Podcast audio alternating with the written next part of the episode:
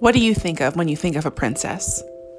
Maybe it's just my childhood being in the 90s, but I think of Princess Diana strong, humble, kind hearted, willing, brave, loyal, beautiful.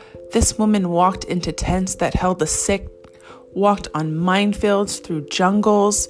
She was an absolutely stunning mother. She was beautiful inside and out, and that's us.